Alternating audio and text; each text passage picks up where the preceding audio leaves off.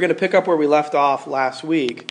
And if you were here last week, or if you weren't, we looked at a story in the life of Abraham, this person that God calls out of idolatry, of worshiping other gods and doing some pretty weird, bad things.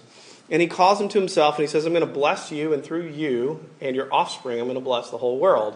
And then immediately, Abraham, after a famine comes to this land that God called him to, he basically, there's really no other way to put it, he basically traffics his wife to the king of Egypt, uh, to uh, the Pharaoh, and then God comes in and he curses Pharaoh and, and Pharaoh's people. He plagues them with plagues so that they're like, wait a second, give Abram's wife back to him.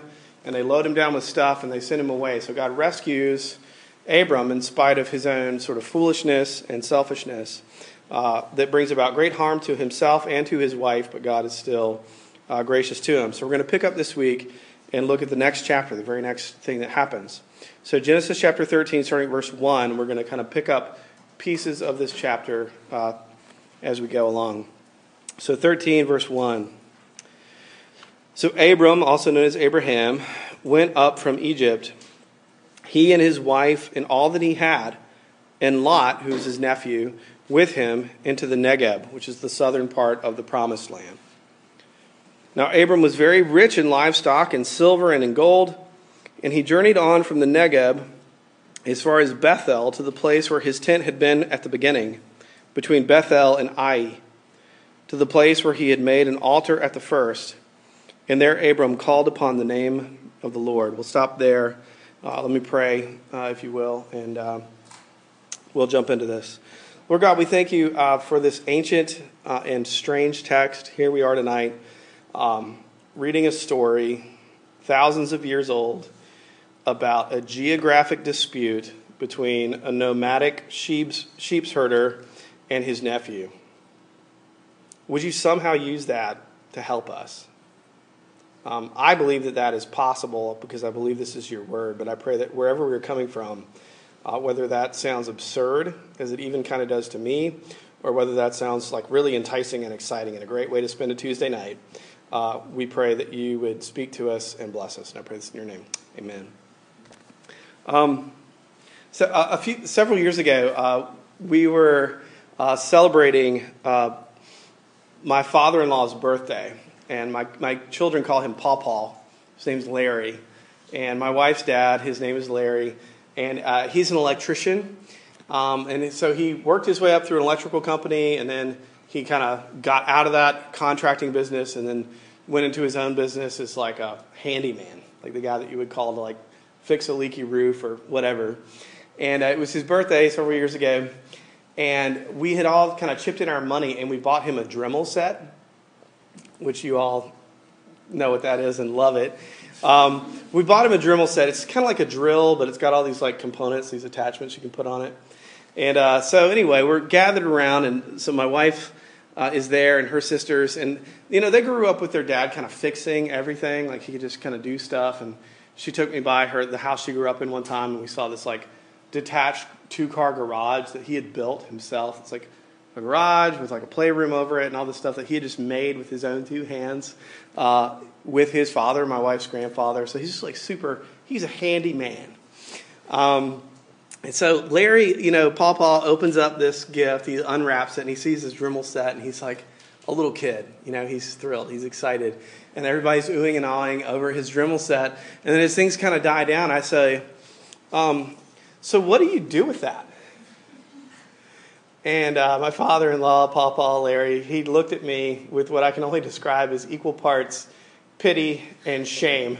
You know, it's just like I'm just like I don't know how things. I don't know what tools are. I don't know what they do. It's not my thing. I like was a like history and philosophy major, um, and he's just like. why did you marry my daughter? Um, and then he went on, and the rest of the family as well. They're like, "You're an idiot! Like, what? Do you not know what this does?" And you can apparently the Dremel set you can do everything. Like, you can like saw off rusty bolts that are stuck onto things, and you could make a birdhouse, or you could do wood carving, or you could like do dentistry on a rhinoceros. Like there's these things you can do with the Dremel set that I was unaware of. Um, now I will uh, admit to you, as I use this as a sermon illustration, that there's some key differences between a Dremel set and the grace of God extended to us through Jesus Christ. Those are not the same thing. Um, but the question I was asking him was okay, you've just received this gift that we gave you. Like, what do you do with it? What is the purpose of this gift? How do you put it to work? How do you use it? And so tonight we're going to look at uh, how Abram uses the gift of God's grace to him. I, I mentioned before last week, Abram was made some massive, massive mistakes, and God was very kind to him, and he preserved the life of Abram and his wife, and he kept them, and he even made them rich. So now, like, how is he going to respond to receiving God's grace? Now, as you're here week after week, you're going to see that Abram will have episodes where he, like, kind of gets what God's doing in his life, and then he messes up hugely, and then God comes in again, and so on and so forth. Um, but for now, he seems to have kind of registered that God has been kind to him. He's been gracious to him. He didn't treat him the way that he deserved. So, what do we do with a gift? What do we do with God's grace? And in, in, this passage, we see a number of things. First, we see that Abraham responds to God's grace with repentance. He repents. Um, now, there's not like a little verse in here where Abraham says, I, I repent, I'm sorry. Um, but the way that the text shows us Abraham's repentance is through geography. Uh, a, a, good definition of repentance, we tend to think of repentance as sort of like groveling or feeling bad about ourselves.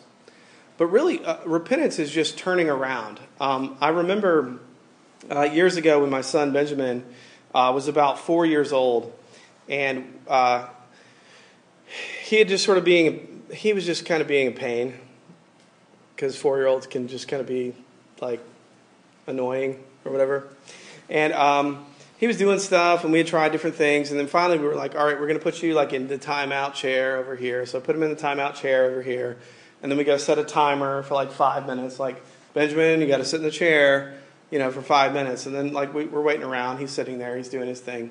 The alarm goes off. And so i walk across the, into the kitchen on the oven where we had set the timer and i'm about to turn off the alarm and i said hey benjamin okay your timeout's done um, I'm, I'm turning it off and I hit the button to turn it off, and I turn around and he like takes me out at the knees um, with a huge smile on his face.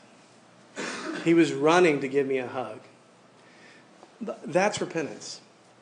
We think of repentance as like quit doing the bad stuff and start doing the good stuff. But in the Bible, repentance is running back to your Father. And here we see Abraham doing that very thing. If you notice, it says that he, he goes to the Negeb, which is the southern part of the promised land, as far as Bethel to the place his tent had been at the beginning, to, in between Bethel and Ai, which is more towards the north. It says it back to where he was at the beginning, where he had previously in the passage had built an altar to God to worship him. Abraham runs not across the kitchen, but across the promised land back to his father. It's this journey of repentance.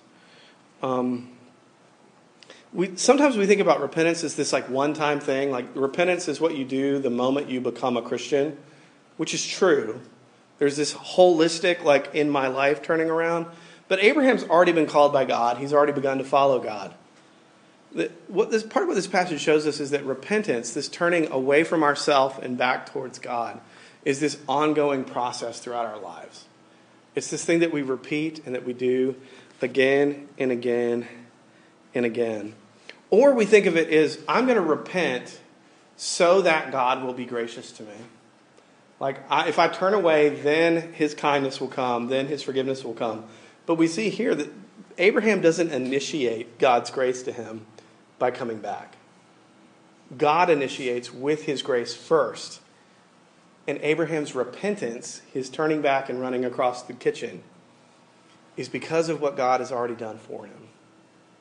It's a return to God. I would just simply ask you, where do you need to turn around? What's the thing that you're doing in the corner that you need to drop and run across the house and hug your father with? Um, what is it? For some of you, it might even be for the first time in your life. It's that huge, like, my entire life I've been going towards this, and now I'm seeing that God loves me, and I want to run back to Him. Or for some of you, it may be that like you're you generally want to follow God, but there's areas in your life where you know uh, you're off track, and you want to run back to Him. Um, maybe you need to apologize to your roommate. maybe everybody's cutting, looking around. He's talking to you. Um, he, um, maybe you need to maybe you need to apologize to your parents. Um, maybe your parents need to apologize to you, and they never have, and so that's why you don't know how to do it with your roommate. Um, it, it could be a whole bunch of things, but what does it look like uh, for you to turn around tonight? Uh, but I want to keep moving. So he first he repents. There's responding to God's grace. Here's what he does with the Dremel set. He runs back to dad. Uh, but second, it's an amazing thing. He learns how to rest. We respond to God's grace with repentance, running back to Him, but we also respond to Him with rest, which is really counterintuitive. I want to show it to you here. Let's pick up at verse 5.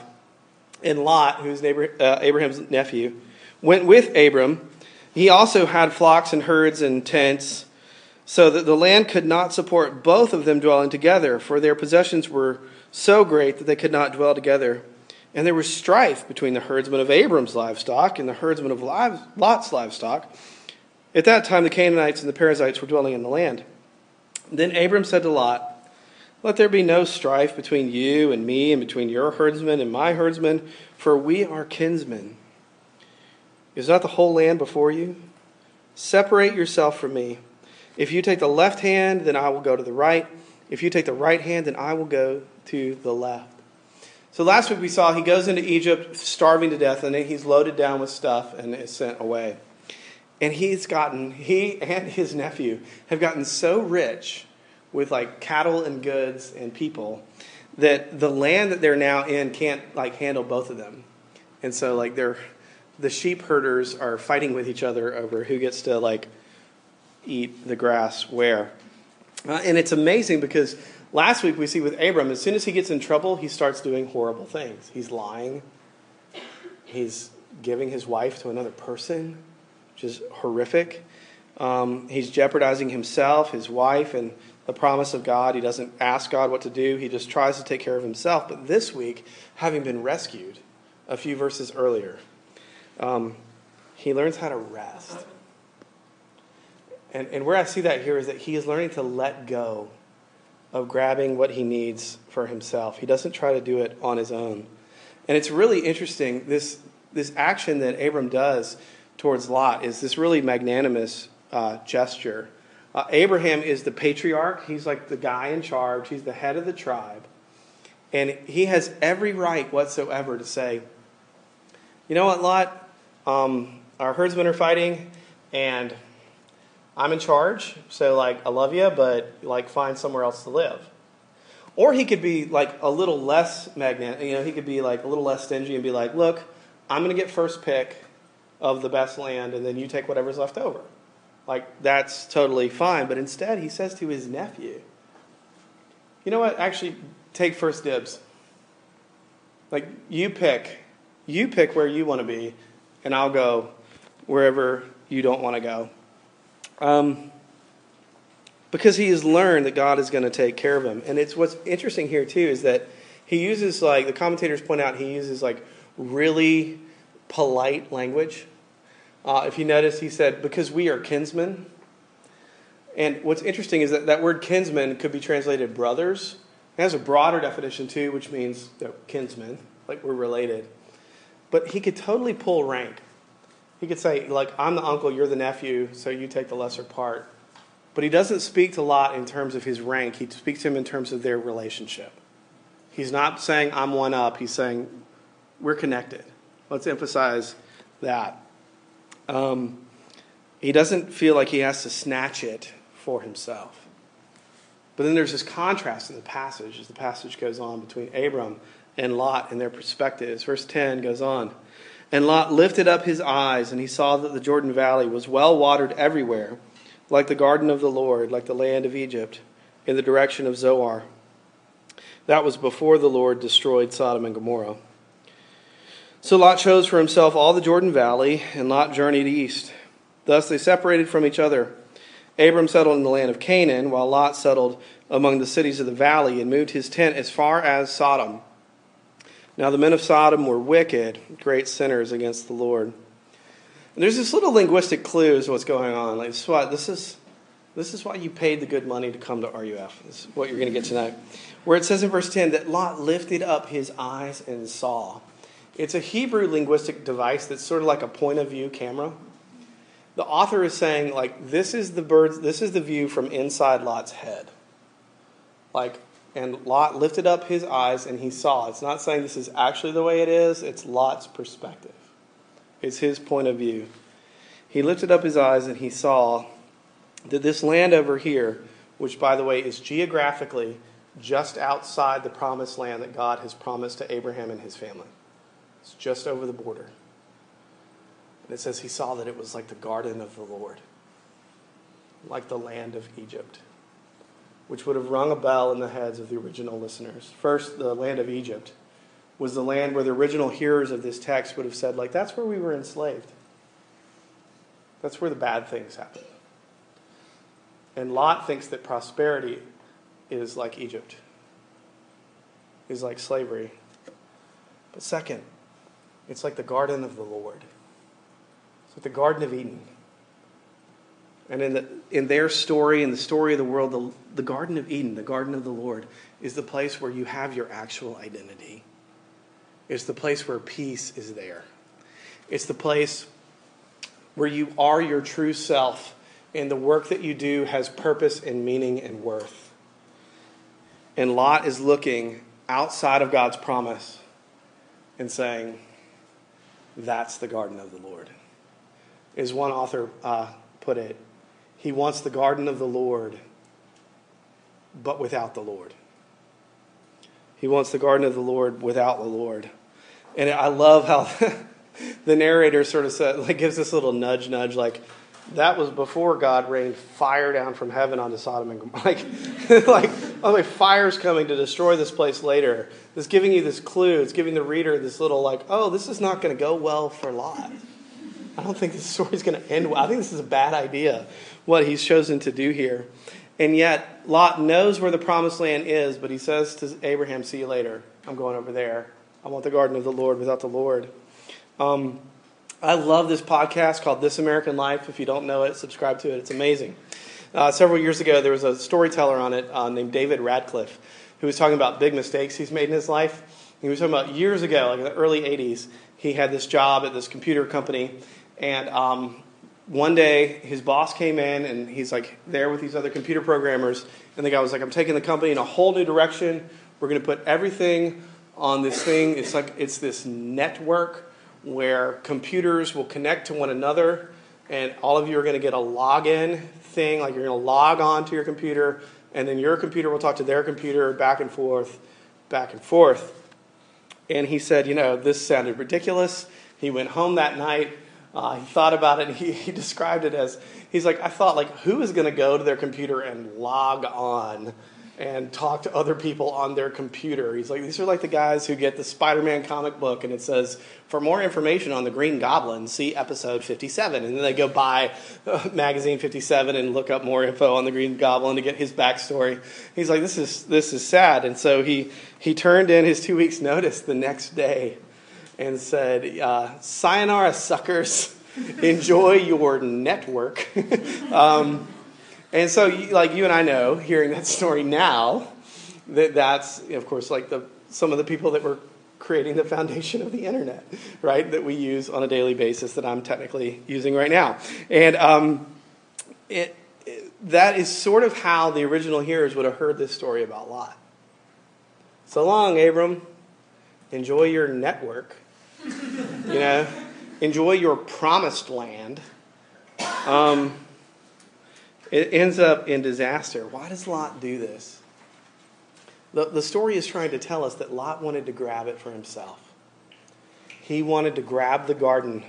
He wanted to grab the garden of the Lord apart from the Lord. But Abram has kind of learned his lesson. He's beginning to learn. Learning is a process. He has begun to learn that he can trust God and his grace to sustain him. But I want to ask you where do you grab for the garden?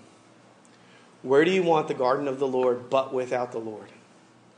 Um, where do you get your identity, your worth, your sense of value and purpose and hope, your belonging, your success, your peace? The obvious one here at William Mary is in your grades, like academics. And next week, when the faculty come and talk to us, I'm really excited about it. Maybe I'm hoping it'll stir some ideas of how we can view academia as not just a striving for ranking up, but a place of wonder and exploration of all that God has made. But maybe it's school, like you just want that grade, and you could take God or leave Him, but as long as you get your GPA. Maybe it's in a relationship. Like if she will just marry me, or even just kind of look my way, then I don't need it anymore. Or it's not so much academics, like you're like you're at William and Mary to sort of get over a hurdle so you can get that career. You want that job that's going to give you, or maybe it's your social status, your network, your social network. Um, maybe you're sitting here thinking like, I don't, I don't really know where I grab for the garden. I'm not sure. So we're talking about rest, about Abraham being able to be open-handed. Um, where are you not able to rest? What's the thing that you can't ignore and put your head down and go to sleep on? Um, we are so busy. Some of you, like, you know, I'll frequently be like, hey, let's get coffee, blah, blah, blah. And usually, like, when people make an appointment with me to get coffee, they're like, I know you're really busy. Like, literally, my job is meeting with you. like, I'm busy, like, hanging out with you. Yeah, I'm super busy. Um, oh, so, how are you doing? I'm busy. Oh, crazy busy. You know, we're like, I just wish I had more time. You know, we all have the same amount of time. It's like 24 hours, one day. Like, we all have the same amount of time. Like, nobody gets more time than another person. And to some extent, like, we have obligations and things we need to fulfill and important work to do. I get that. But at another level, we're kind of basically in control of our own schedules. Like, we choose. I'm choosing to be here right now and so are you. Thank you, by the way. it would be a sad life for me if you were not. Um, but we're so, so busy. Um, why don't we rest? What are the things that we can't sleep and let go? Um, we can't rest about certain things identity, relationships, career, GPA, um, for a number of reasons. First, it's just basic unbelief. Like, we just don't think that God actually has our best interests at heart. Um, and it, not, not just in the sense that, like, oh, don't worry, Abram, God's going to give you awesome land later. Not that. Like, oh, you you know, just trust God and you'll be successful. Uh, you can do all things through Christ who strengthens you, which for Paul meant starving in prison. Um, but that God has his, the best life now for you is what he has for you that he has better things coming. Um, there's basic unbelief that God's not going to follow through, but there's also just thinking too highly of ourselves. You could call it unbelief on the one side and then pride on the other. Like, if I don't take care of this, like, who's going to change the world if not me? Um, a good friend of mine uh, was also a campus minister with RUF at a, at a similarly prestigious school as William and Mary, and he gave a sermon. He told me about this, and I actually met the guy that spoke to him afterwards later, he gave a sermon on how God rested on the seventh day after his creation and the importance of rest and how we're made like God and how we just fundamentally need to, to stop and to rest. And then afterwards, this young man who was brilliant, had a scholarship, was super like off the charts, amazing guy, was like, Yeah, but that doesn't apply to me because to whom much is given, much is expected.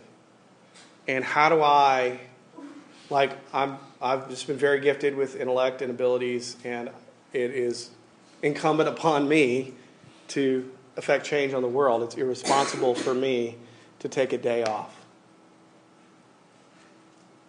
Kid was brilliant and had just heard a sermon about God taking a day off.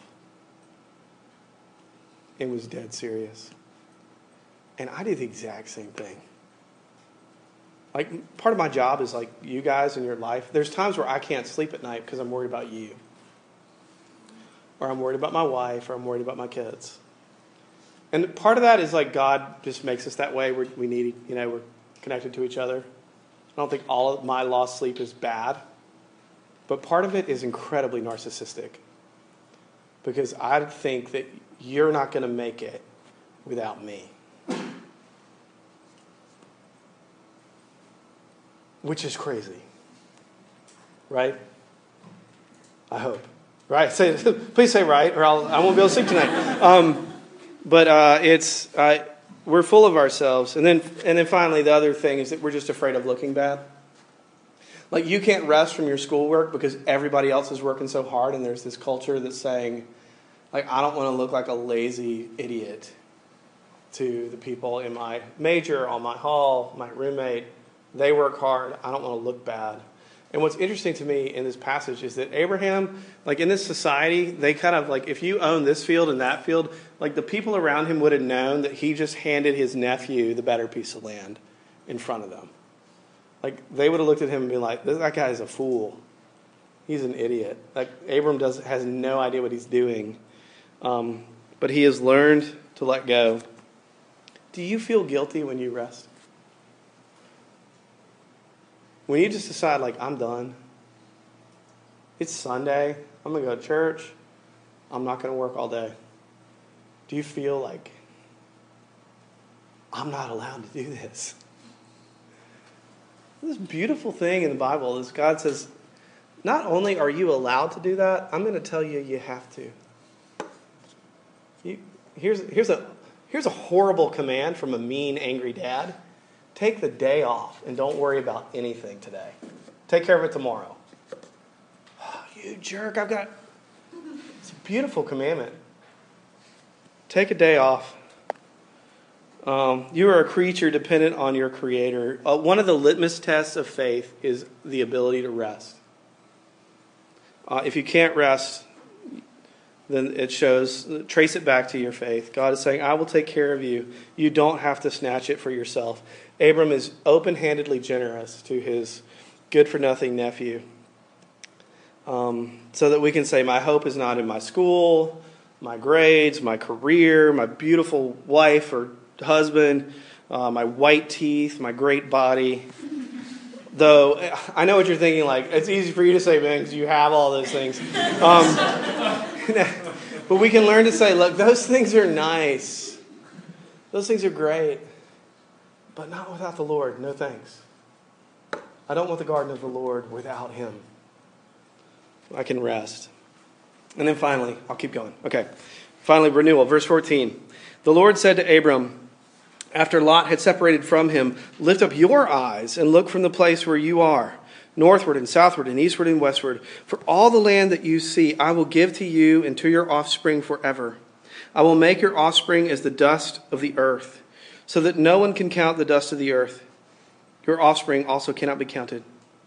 Arise, walk through the length and breadth of the land, for I will give it to you.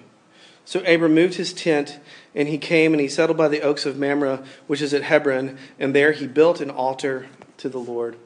Uh, the final step in responding to God's grace first there's uh, repentance, then there's rest, and then here we see renewal. Abraham and, and God renew their relationship. Um, and God initiates this, but there, he gives them a little bit of new info. He like sort of takes Abram for a walk and he gives like the dust analogy. But basically, the essence of everything he's saying, he gets specific about the borders of the promised land a little bit more. But on, on the whole, he's telling him the same thing he just told him in chapter 12 he's repeating himself. It's not a new relationship, it's a renewed relationship.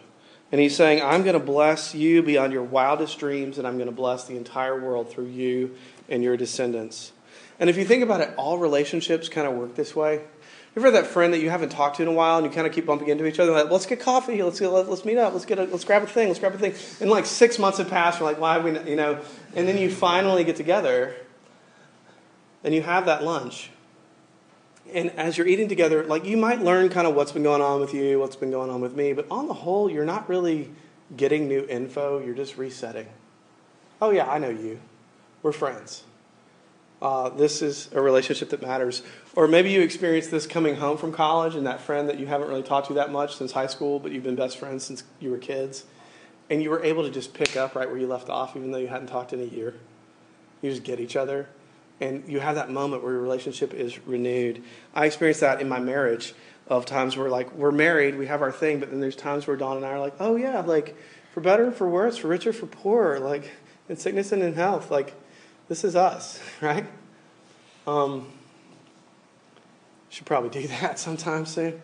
Um, kidding. Um, there, there's these moments of, of renewal.